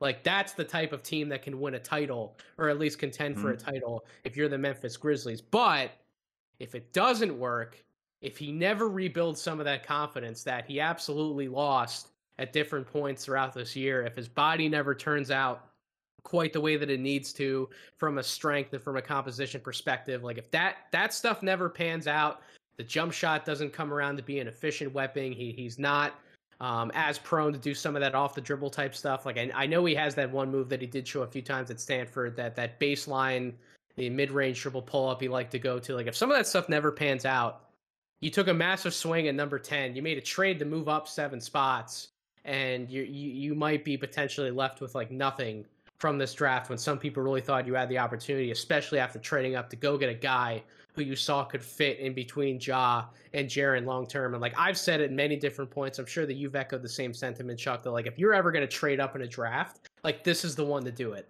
There's so much mm-hmm. talent all over the place. Go find your spot, go get your guy. And I think that their guy was going to be Franz Wagner, and, and Franz was taken at eight, or Orlando. It, it really started with like the Scottie Barnes windfall at four, and then I think that other dominoes fell in different directions than where teams were planning. But I think that Ziaire Williams, as far as any of the reports I've seen, like Ziaire was their second guy, and, and and, they were fortunate enough to be able to take him. So like they they got one of their top guys, but I just don't know how this is going to work out, and we're we're not going to know how to properly grade this until like three four years down the line. So it, it's it's intriguing but not surprising that you also gave the same grade, Chuck. So why why don't you uh, give your two cents on why you would give them a C plus? Yeah, uh, it's for a lot of the same reasons. I also think they were linked uh, to Giddey at least for a brief yep. time there. Yep. And um, but Giddey, you know, my guy Giddey, you know, Sam Presti, fan of the show, friend of the show, took him sixth as he should. That that that one but, took me. That that one also threw me back in my seat. Not to get off on a tangent, but like that one, I was like, oh, out of oh my god, out of all the guys, but. I, I know you're a Giddey guy. I'm like Chuck sitting somewhere smiling when when I saw that. I, I definitely was. Um, but yeah, so I I think starting with Ziaire, NBA spacing, NBA offenses again, they take care of you on offense. And so if Ziaire just starts doing what he can do, which is shoot threes, just shoot threes. When the ball swings to you, let Ja and uh, Bane and Brooks and Jaren Jackson sort of sop up all this defensive attention. And if the ball hits you, shoot it. If Ziaire is healthy, which he wasn't quite for a lot of the year, he was also dealing with a lot of off the court stuff. Um, that was tough, and I think trying on him. Like his reputation coming into college was as a a very good shooter on the wing, and you even saw flashes. You know, particularly his first game, I think, was Stanford versus Alabama, and Alabama went on to have this this great year. You know, they could have very easily have been a Final Four team, and they like killed Alabama in that game. And Ziaire had Herb Jones on him. We both like Herb Jones. We're going to get to him later in this podcast. Yep, he was you know probably the SEC Defensive Player of the Year, one of them, and Ziaire was like taking it to him a little bit, and it all comes out of his ability to hit pull up threes and to hit threes off the dribble. Um, and he had, at six nine has such a like a moonbeam, like such a high arcing jumper that when it goes in, I mean, it looks gorgeous. And I imagine that that's how he helped his stock is that he got in these one on zero workouts and he starts draining these 27 yep. foot bombs at his size. The team, and it's in Ziaire's also, by all accounts, a great hardworking kid whose like head is in the right place and wants to work that it's no wonder that he ended up being coveted in the lottery. I also think to again preview where we're going next on this podcast. Had the Grizzlies not taken him, I think the Spurs probably would have taken him at 12. On you when you talk about sort of how dominoes can affect uh, yep. how it plays out. But um, that's where it starts. If Ziaire can can be a really good shooter on the wing, he will earn his minutes in the league. And for any player, particularly though players in the lottery who have these sort of high ceilings Um, you have to earn NBA minutes. You have to get on the court because if you're not getting on the court, then you're losing developmental time. That's the best way to improve the play. So, you know, Memphis has enough playmaking, I think, to put him in that role more or less. And if he starts knocking that stuff down, which is it's not a sure thing, but if he starts knocking that stuff down, then you can get into other aspects of Ziaire's game where he does a bit more yep. off the dribble. And if he attacks a tilted floor, you know, he can he wants to be a playmaker. Like he had a triple double against Washington this year where he looked great doing that stuff, but he wants to operate pick and roll. Um, he wants to be a guy who makes makes his teammates better. Um, he just doesn't quite have the handle to do it right now, and his lack of strength really hurts him on both sides of the ball. He can't really keep a guy in jail. He's not really strong enough to do that in the pick and roll. He can't shed a defender if he's trying to drive on him. His first step is slow because of all of all of this stuff because he's not strong enough. And on defense, though he wants to get in your jersey, he wants to be this like, like roving menace on the wing. Guys can just sort of drive through him because he just isn't. He's just not very very strong. And if he is closing out on a shooter, he doesn't have the strength in his legs to be able to land and then change direction because I mean that takes a lot of strength in your base to be able to do that. That so he can be out of position on that stuff too. So it will take time. I think it's clear that the Grizzlies understand sort of the deal in the West and how hard it is. Um, so maybe they don't think their time is is just right now, but who knows? I mean, the reason you and I love the Grizzlies is how many NBA players they've been able to develop, how, how deep their is. So they Ziaire can be a bit of a luxury for them starting out, and he can get minutes, but it can be maybe ten minutes a game on the bench, and they can roll out Ja and Melton and Bane and Grayson Allen and Brooks. Um, I don't know what, ha- what will happen with Kyle Anderson. He's still under contract there. Um, Tillman, Tilly, you know, Adams and Bledsoe, who they just the list goes on. It just keeps going. Yeah, like they, they they won't lack for the ability to keep themselves competitive and potentially win games. So I I feel the same way you do. It's going to be a multi-year process for Ziaire. and the other thing about this strength issue that he has is it leaves him more susceptible to injury. If the, the muscles around you know your knees, your ankles, and your hips are not there, then you're putting that stuff at risk. If you are going balls to the wall, which is how Ziaire wants to play, so but the Grizzlies are as smart an organization as there is. I'm sure they know all of this stuff. I mean, they know it better than we do. So it's sort of the question. like when I went to grade them, I was like, well, you know, I'm a little iffy on Ziaire being that guy. Ja's coming up on his extension. I'm sure they want to win, and this doesn't really help them win that much in the short term. My guy I, as Trey Murphy the third, he has certain things in common with Ziaire, and I think he's a better player right now and would help him more, and I like him more as a prospect.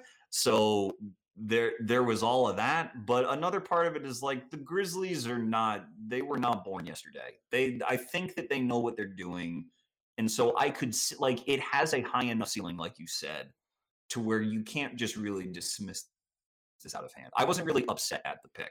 I had more of an issue with that trade up for Aldama. But even you mentioning that it could be a draft and stash with how many roster spots they have makes sense because I wasn't the biggest Aldama guy. Um, but if you're sending him overseas to develop his game more, I mean, that is a guy who processes the game quickly, who can dribble, pass, and shoot at 6'10.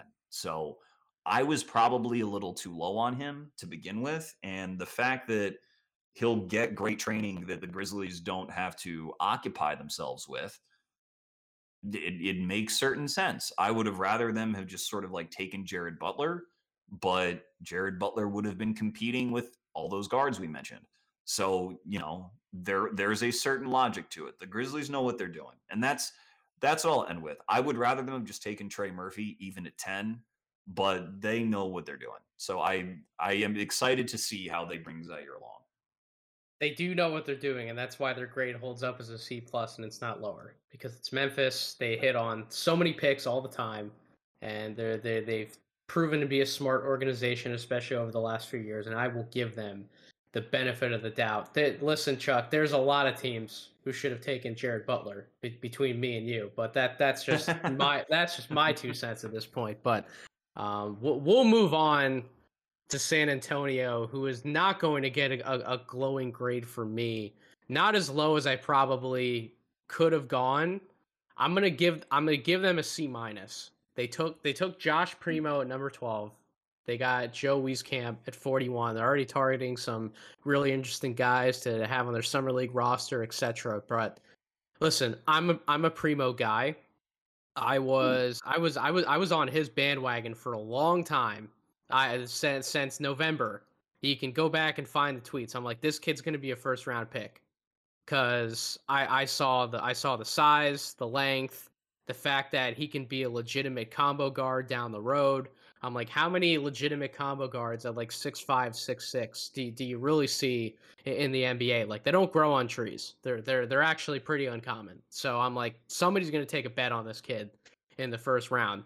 Never in my wildest dreams did I think that somebody was going to draft him at number 12. But I see where San Antonio's going with it. They're trying to load up on as many of these um, bigger wing size type guys who can do stuff off the dribble and hit perimeter shots. They're trying to load up on as many of them as they possibly can, even though they have a ton of them. And that's where the original disdain for the pick really came in. It's like, well, that's great. They're taking an awesome swing on somebody like Josh, but where where's Josh going to fit into this roster? How is he going to earn minutes? Because he's not going to be better than any of those other guards and or wings that we can run down the list and look at that that San Antonio has right now. The one who I thought that I was I might have ended up liking the least was a dynamite player last year, and now he's playing on the freaking Olympic team in, in Keldon Johnson. So like, how is Josh Primo going to going to beat out any of these guys? So like, he he he's an automatic G leaguer and I guess, listen, if his development ends up taking a nice upswing within the next few years, and by like year three, pop as just another one of those guys that he can trust to to bring off the bench and, and do some positive stuff on not just offense but also on defense because that was a, that was a really underrated part of his game. Um, he he was in a really high percentile defensively last year, 82nd percentile defensively as a freshman. Like that's incredibly hard to do for someone who I thought was relatively unexperienced coming in. That just speaks to how competitive of a player he is and why I would have taken a swing on him. But I just, uh, until we see the results down the line, there were a number of different options that San Antonio could have went with. They listen, Chuck. They could have went with your guy Trey Murphy at, at number twelve, who could probably. Mm-hmm. Have a much better chance of playing up to like a four spot, a position where I think they definitely have a need than than somebody like another anywhere from like one to two or, or, maybe even three in time, depending on how his body works out. Who the heck knows in, in Primo? So like, I just thought they could have went other directions, and that's why I'll give him a C minus. But I won't. I, I don't really, I don't really know what teams off the top of my head that I would necessarily like kill with a grade in this draft. I thought everybody got at least like one or two decent guys at some point or another, but I just thought there could have been better value to be had with number 12 and that's why I'm there. I'm I'm really curious to get your thoughts on this one, Chuck. Yeah, well, as a primo guy, could you answer a question for me real, sure. real quick? This is my biggest issue with Primo was understanding that he was young. I didn't see enough athletic pop from him on tape because I love young players. I love guys who are young for their grade who can like hang in major conferences. I loved Pat Williams last year, still do. But Patrick Williams has also had an NBA body at 18 and was like shedding dudes regularly for Florida State. So I didn't really see that from Primo. And that was how why I couldn't get really behind him as a first round talent. So what athletically did you see from him that made you think this guy could be like a future starting, you know, NBA combo guard? He's not he's not explosive off the bounce, but he's another one of those guy who who just he takes these long strides and that's how he's mm. kind of able to get around people. Now, when you're evaluating guards, and this is where you and I could probably find some common ground, Chuck. at, at like a guard spot like that, where you're initiating so much offense, starting at the top of the key, and eventually, especially in like pick and roll sets, you got to be able to get around somebody, and that's either you have a really good first step, or you have a really good handle where you can like shake somebody, and, and that's how you're creating some of that space. He he doesn't have the handle and that that to me is a right. bigger issue off the jump than necessarily some of the athletic concerns because of him having that long stride him being able to take the steps that he can you know do some of that footwork. He actually has some some pretty decent footwork for somebody his age but he, he doesn't have that handle. He doesn't keep the ball on a string and that's some of what he's going to have to learn how to develop. I i was i got a lot of positive vibes from him at the combine because they played him as a point mm. guard in that game and he looked comfortable being a point guard on the court and that's not something he was comfortable being at Alabama which is why like yeah you're probably going to take a late first round flyer on this kid but I don't know how high I would necessarily draft him cuz if you're going to be like a point guard you need to be able to make things happen for other players at the very least in design sets and there's just no evidence of that very little evidence of that that he did that at a high enough level at alabama for me to warrant giving him like a top 20 grade. That's why he's like if you're going to take a flyer on him you're taking a flyer on him in the back half of the first round. He shot the ball really well. He's a good spot up shooter. He has uh, really nice mechanics on on catch and shoot looks. So like that's something he can do in the NBA or he can do in, in the G League, and he'll get comfortable doing that. But yeah, the playmaking stuff, the being able to shake somebody off the dribble, like yeah, he he doesn't have that in spades, and I can see for somebody like you, I can see why that's a concern and why that would turn some teams off, and that just adds another layer into why taking him at like number 12 that's why some of that's really puzzling.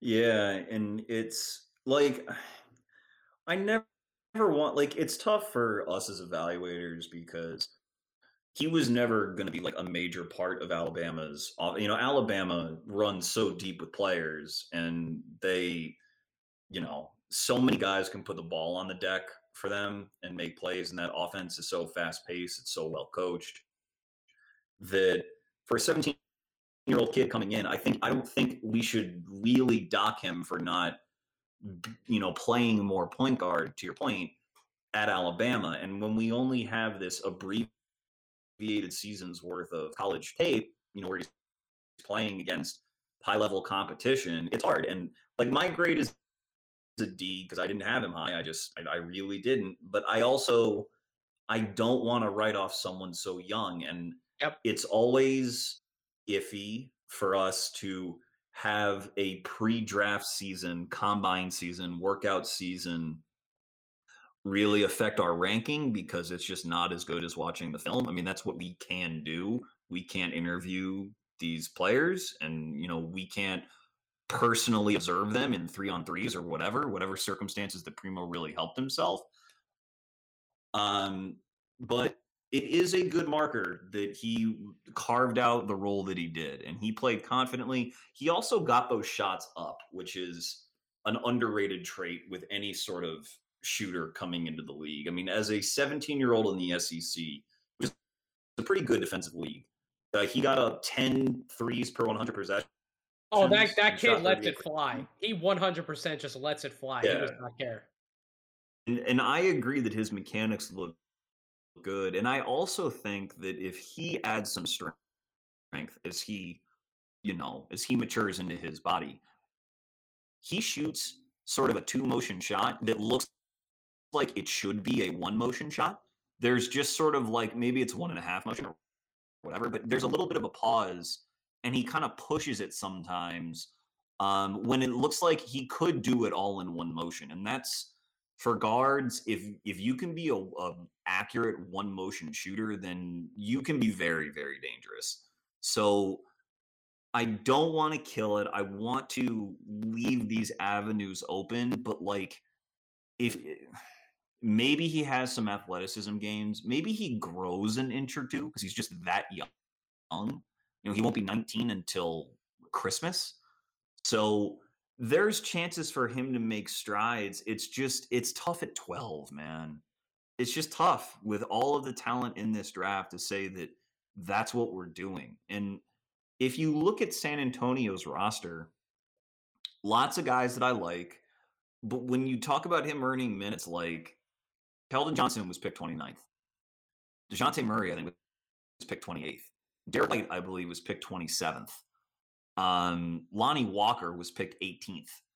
So that like Primo in a weird way, you would think if the Spurs have big plans for him, like they're gonna have to try to accommodate him a little bit. And there have been rumors about them shopping, you know, Murray and White because those guys, if you add their salaries together, they basically equal a max player. So maybe they're clear they want to clear the decks. Maybe San Antonio wants to take a new direction, or maybe Popovich is like, I like our guys. I'm Gregg Popovich. I just want to coach for a couple years. I don't know, but I the, the pathway to minutes is tough. Usually, Popovich is pretty unforgiving with that stuff. You have to find a way to contribute, or else you're going to be in the G League. And so, Primo has time. I don't really know what the Spurs organizational goals are. Um, but I can't really support the pick just until until San Antonio clears the decks and this this kid gets a little bit older and a little bit stronger. It's almost like it's an incomplete grade for me. But yeah, compared to where I had him, I had him in the second round. I had him actually next to Wieskamp, who they took in the second round, and I had Matt Mitchell, their undrafted free agent, like three picks away. Like I had them all like clumped together.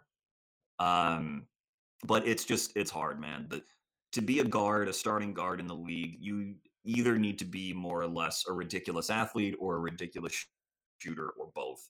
And it's a lot to have faith in a kid this young that uh, he's going to be that ridiculous shooter. Because I, I agree with you. I don't think that they think he's going to be an absurd athlete. So, yeah, tough, tough. And we yeah, can touch on Wieskamp, but yeah, Here's the thing. I don't. I don't really have much to say on Wieskamp. That that that's one thing. I do have one more question for you related to Primo before we move on. I mean, I'll, I'll give my quick two cents on Wieskamp. Like we we know what he is. He's he's a he's a pretty stationary shooter. He can do a few things off the off the move. When you're talking about running him off a few screens, although I don't know how often you want him running off screens. He doesn't exactly move very fast. Like to me, he's a pretty mm. stationary shooter. He's going to be efficient from the corners.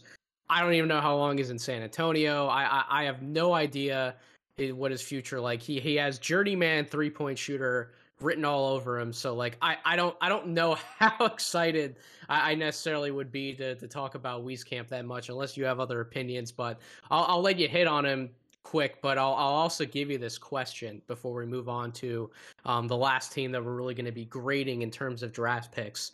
Um, I'm not confident in San Antonio's ability to, to develop players much anymore to to be honest with you. Like I think we've seen some pretty mixed results over the last five years or so. You can make a case for um, Dejounte certainly making some good strides offensively in multiple areas, particularly with some aspects of his shooting. Although I think that those aspects are more to the eye test, the things that he's done with his jump shot mechanics versus how those results have actually borne out in terms of efficiency on the court. And then Keldon Johnson, sure, he's a dynamic player, but at the same time, I'm not seeing anything from from Keldon Johnson that I necessarily didn't see signs of him being able to do at Kentucky. I think where I really undersold Keldon, and I didn't even think I undersold him. I had him as like a lottery type talent when he came out, but I undersold how strong he was. And I think I undersold his athleticism to an extent because he is still rebounding at a really high rate in, in, some of these games, and that's that's really been one of the main denominators setting him apart. Uh, he he's been a more efficient jump shooter to this point than he showed signs of as well in, in college. But I didn't hate anything about his jump shot coming out. But like Derrick White, like he he was somebody who I really liked at, at, at when I saw him at Portsmouth like like he's somebody who you can point to like yeah, he's a positive guy for them, but like how much is his game really developed? Lonnie Walker, my guy Lonnie Walker, he's been in Pop's doghouse for so long, like he hasn't how much of a chance has he really even gotten to develop? Like like I don't know, like when you and I talk about we have similar concerns for Primo, a guy who we know is going to need development. How confident are you that like they're going to even be able to help him along to to what he could possibly be in the league? Like that's the last puzzling thing that you know, really makes me question this pick. Yeah, I, so I disagree. I think that in development they're still I think they're still pretty good. I think their issue is in evaluation. You know, it's it's easy to forget how recently this was, but Kawhi Leonard was a Spur 3 years ago. And if he signs that extension, then they are a yearly, you know, high 50s win team. You know, and then this is his injuries notwithstanding, but like that was the track that they were on. And when they made that deal um, for DeRozan and Poeltl and a pick, I think that was it. I think that was what it was, and I think Yeah. that pick became Yep. Keldon Johnson. But Yep. um, I- think Poeltl has gotten better. I think Poeltl has sort of gotten as good as he's going to get, and I think he's a, a solid, you know, drop pick roll rim protector. Um, like he can he can help a a playoff hopeful or a playoff team, but he won't really help them win a playoff series. You know, not out west. And Keldon, you know, again, late twenties pick. White and Murray, these are these are late twenties picks. You are not supposed to expect a ton out of them. Um, and I think they've all gotten better. I think Lonnie would be the the the one that hasn't, you know, he's had his moments in San Antonio, but he hasn't locked down like a starter's role. But he's also competing with a couple of guys we mentioned, and we know that Popovich loves his sort of veteran bench units to you know steal an advantage in the in the 15 minutes that they're on the court every night and so Yep.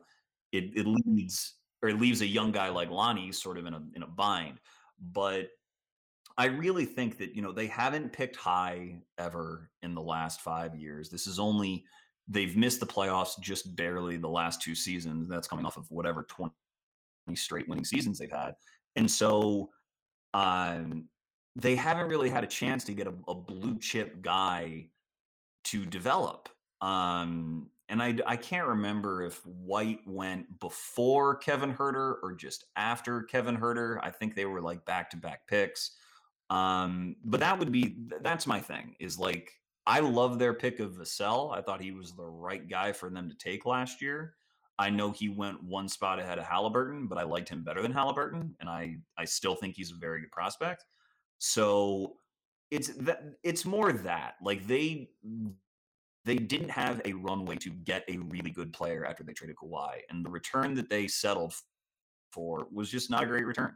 So going forward, Primo still has this log jam. I wouldn't write off his development, but I I do think San Antonio organizationally is at a crossroads about you know are we really going to pay all these guys that much when they haven't really like made the playoffs yet.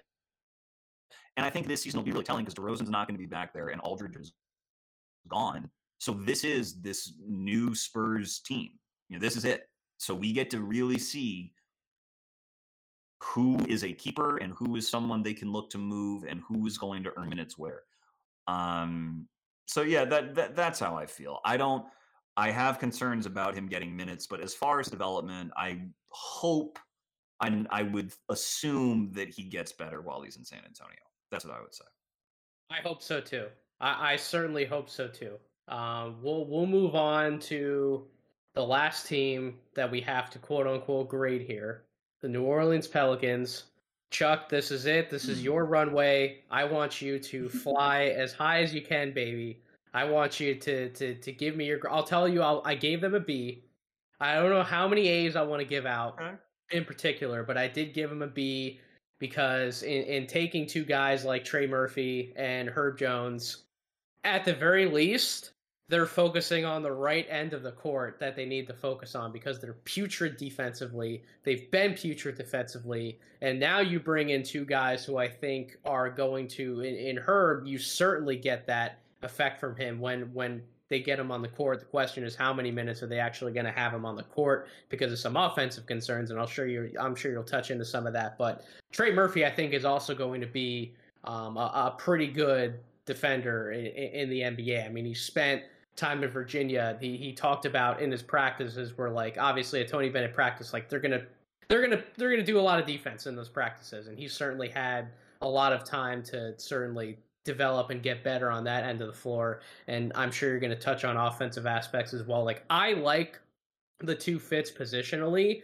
and I think that where they should have focused in on this draft, I think they nailed hitting in that specific area, and so that's why I'll, I'll give them a B. I like what they did, but I'm assuming you're going to have some more glowing thoughts. So the the floor is yours, Chuck.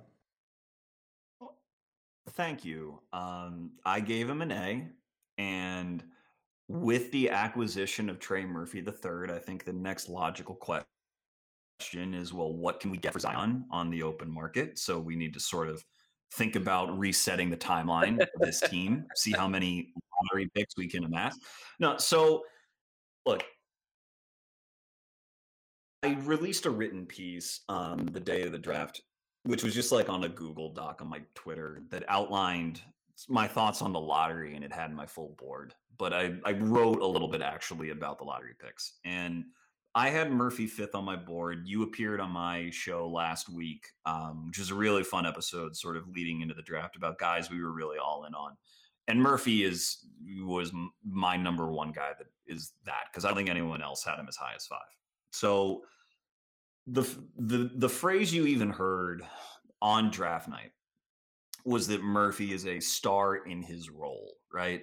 That like we know this guy's going to be a supporting player, but he's going to be really good at the stuff that he does. So I think that there is that phrase implies number one that you're going to be an effective player and that you're going to play in the NBA a long time. And Murphy is a six nine wing who can defend on the wing and really shoot. I don't think there's much doubt he's going to be in the league a long time. You just those guys just tend to not fail. You're that big, you move that well, you have that kind of discipline on defense, and you knock down your threes. Every team will have a spot for you. It's sort of that Garuba principle, but in a much different way because they, you know, they have much different roles. Um, so that's one part of it. The other part of that statement is that um, your potential is kind of capped you don't hear people calling Giannis a star in his role. He's just a star because yep. of the the amount of different things that he can do on the court.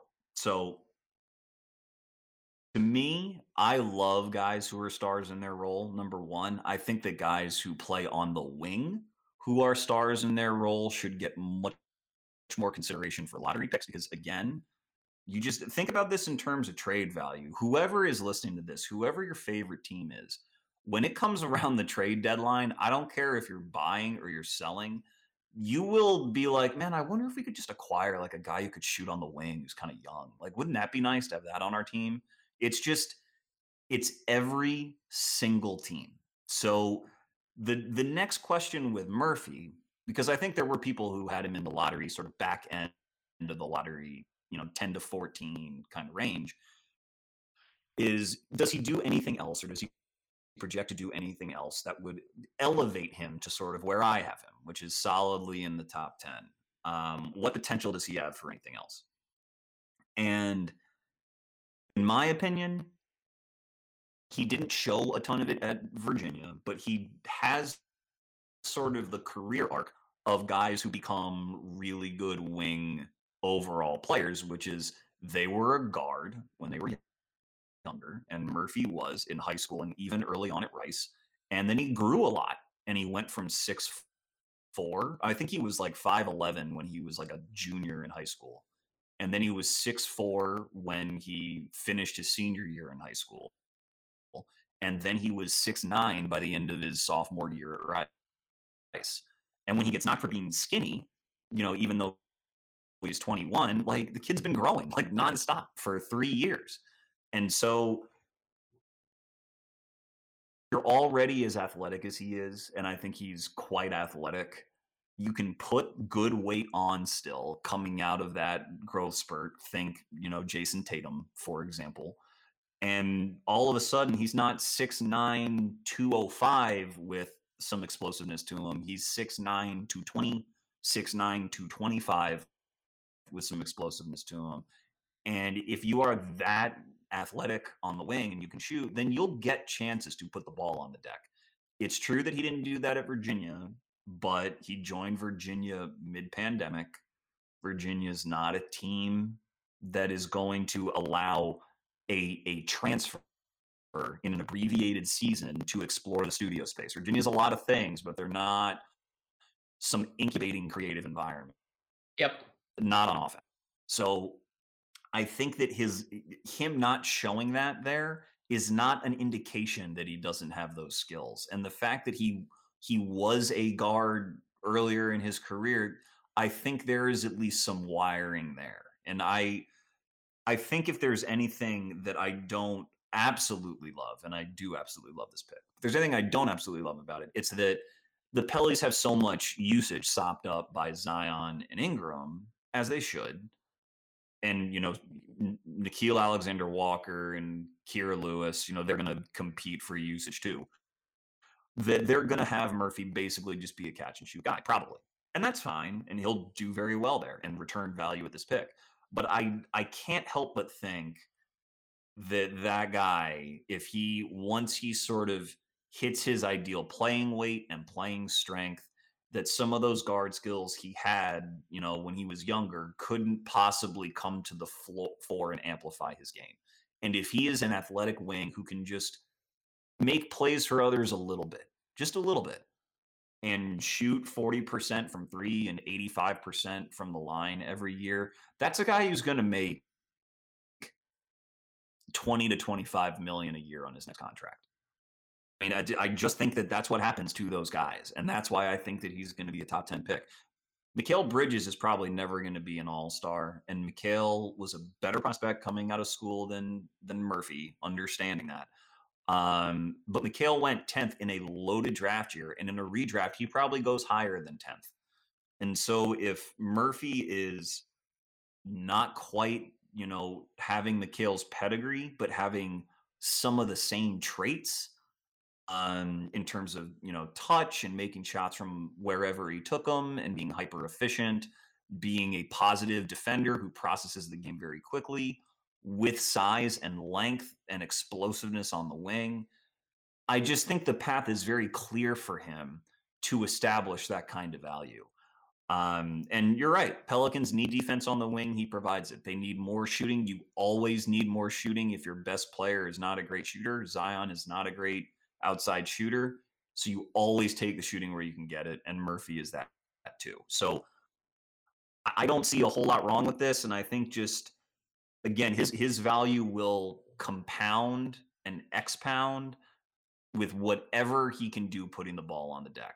Even if it's just taking two dribbles from the wing when someone's closing hard on him because they know he can shoot and dunking over whoever's under the rim because Murphy can do that too. So I I love that pick. And Herb um, in the second round, you and I, I think, are probably pretty unified on Herb. We both really like him.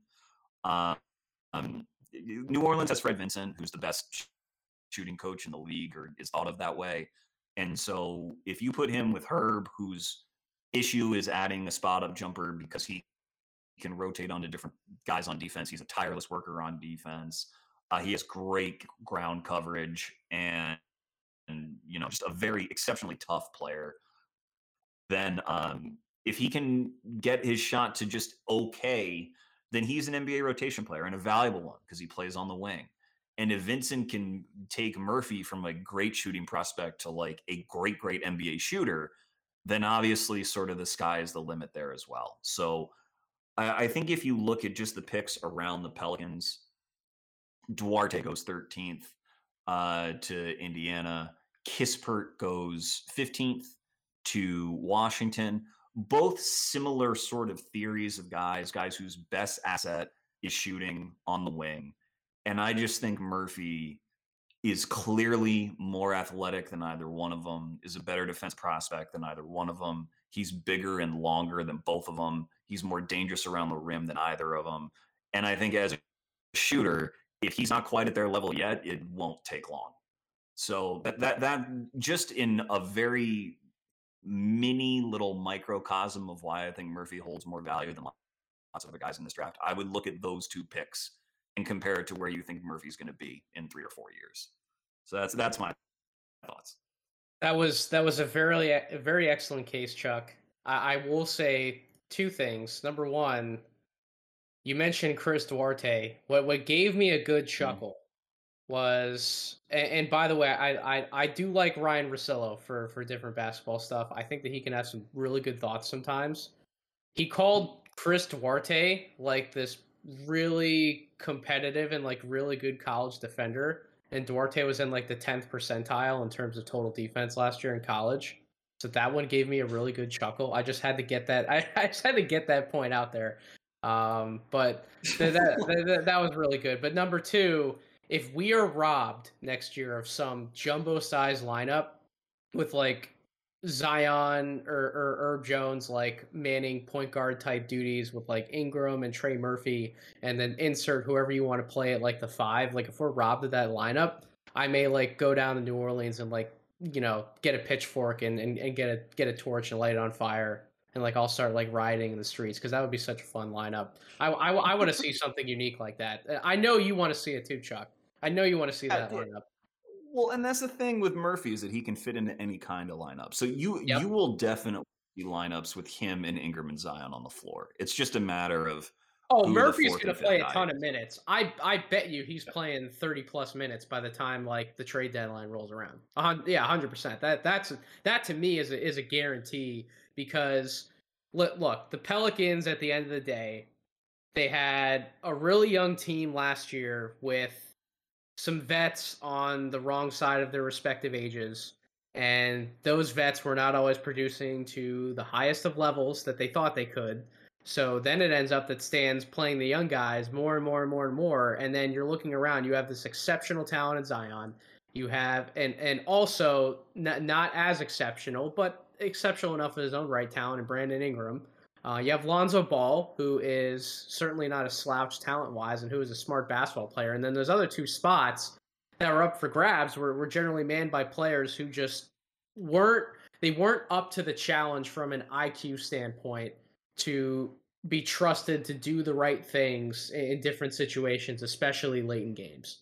And that's not going to be a problem for Trey Murphy. If anything, uh, you know, they're they're probably looking around and like, how do we get more of those types of guys in our organization? Mm-hmm. And one way is through free agency, but the other way, you can do that in the draft, especially with like a mid first round pick. So when Trey Murphy, something like that falls into their laps, it's like, oh my god, we might have just drafted like another guy who can play, you know, with, with Zion and, and, and Bi and I, I guess Lonzo's probably going to be gone at this point from from the reports, but fine. You still add like three out of five pieces to the puzzle in terms of like a late game lineup, guys who you trust to be on the floor to not only hit open shots but also make the right decisions with the basketball. And and yeah, Chuck, like if, if Trey Murphy doesn't end up expanding his game to add a lot of those different playmaking type things off the dribble, like he's going to do enough things to a good enough point that he absolutely deserves to have minutes on the court but he's also not going to be a slouch from the standpoint of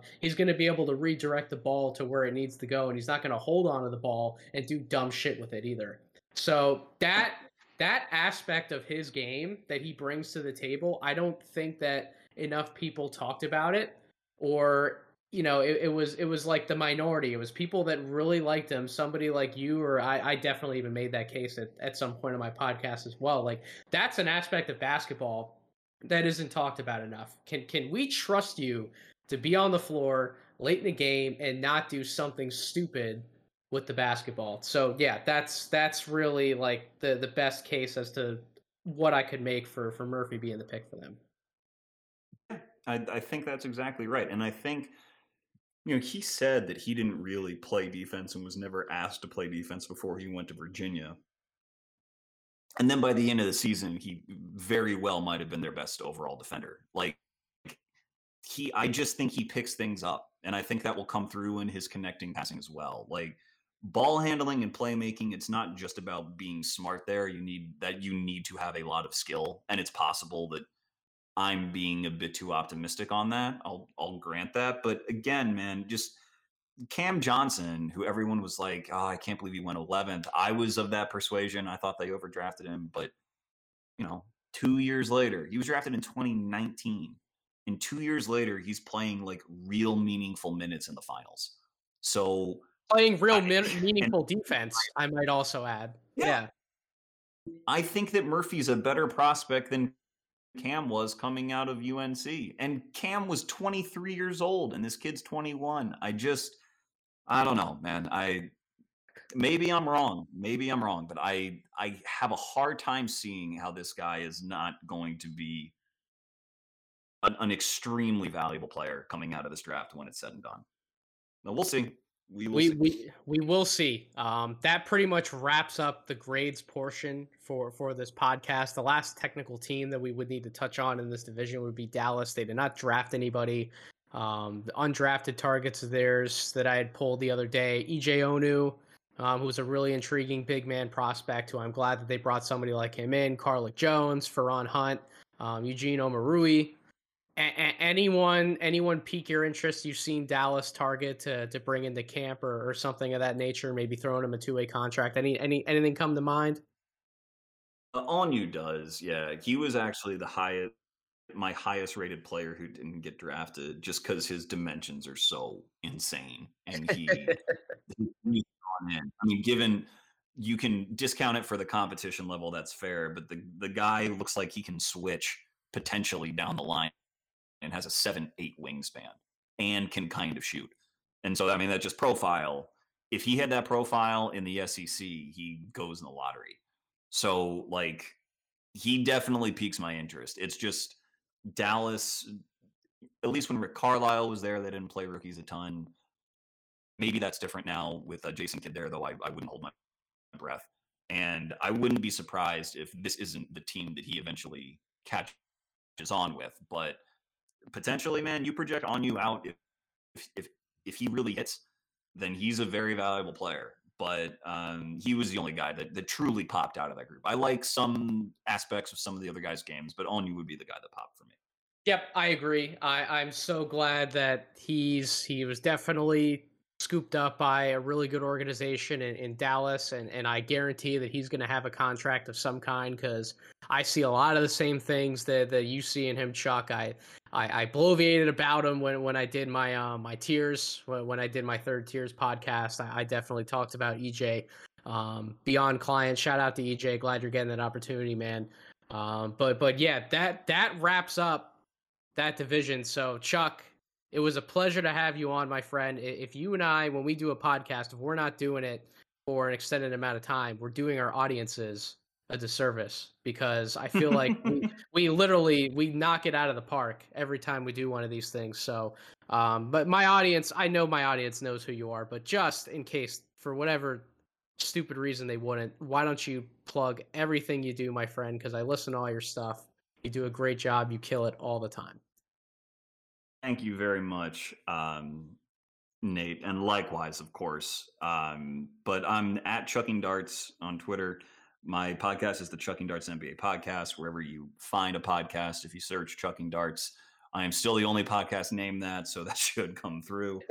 and yeah, if I ever have anything written, I'll post it on my Twitter. I don't have a website or anything like that, at least not at the moment. But uh, thank you very much, man. This was a lot of fun, and I'm I got lucky with this division because I think you, it you did. You re- you really freaking did. It had all your guys in there. Well, most yeah, man, it, it, it, worked out. Um, so we really didn't leave anything on the table here. So hopefully your audience uh, has enjoyed this one. But thank you very much for having me on, and thank Absolutely. you to, to Kevin always, man, the MVP. Ke- Ke- Kevin is the, the MVP of this podcast. I, I tell him all the time how thankful I am to have him to to edit and, and do all this stuff with the audio. Every podcast sounds amazing. And uh, yeah, I, I wouldn't be anywhere without Kevin. He he needs to teach me a thing or two. Um, but I yeah, I wouldn't be anywhere without that man. So that that is that is a thanks that is just deserved. And the most important don't, don't teach him, Kevin. You maintain your value. Don't let Nate produce on his own. That's the goal. teach him a thing. but the most important thank you goes to my audience, of course, for for listening to this podcast. Everything you guys have done for me, um, and to show support for for the brand, for the podcast, for everything we do on Twitter over this what I would consider to be our true first draft cycle. I know that I, I started the podcast last August, and we got in there to sneak in um, some stuff for for 2020. We ran through 60 guys. We did the whole nine yards, but this was really my full draft cycle, 150% coming back into everything and and everything that we were able to accomplish in our first year. I couldn't thank all of you guys enough. It, it, was truly awesome to, to, see how much we've grown over a year, and I can't wait to to watch us grow as well as a lot of the other brands that you're seeing pop up on on Draft Twitter. There is amazing content everywhere you look for the NBA draft. I'm thankful to be a part of it. If you aren't following us on Twitter, I, I don't even know what to say to you anymore. We're we're at Draft Deeper. You you need to be on there following us because I'm always talking about basketball. I'm always talking to other people about basketball. We have engaging conversations. We want to pull you guys into those conversations because that's what it's all about. At the end of the day, I say it every week. If we're not talking to each other, sharing opinions, getting thoughts, we're we're not helping make each other better, and that's what it's all about getting better at enjoying the basketball, the, the, game of basketball that we all love. So thank you again for listening. Hope you all have a wonderful rest of your week.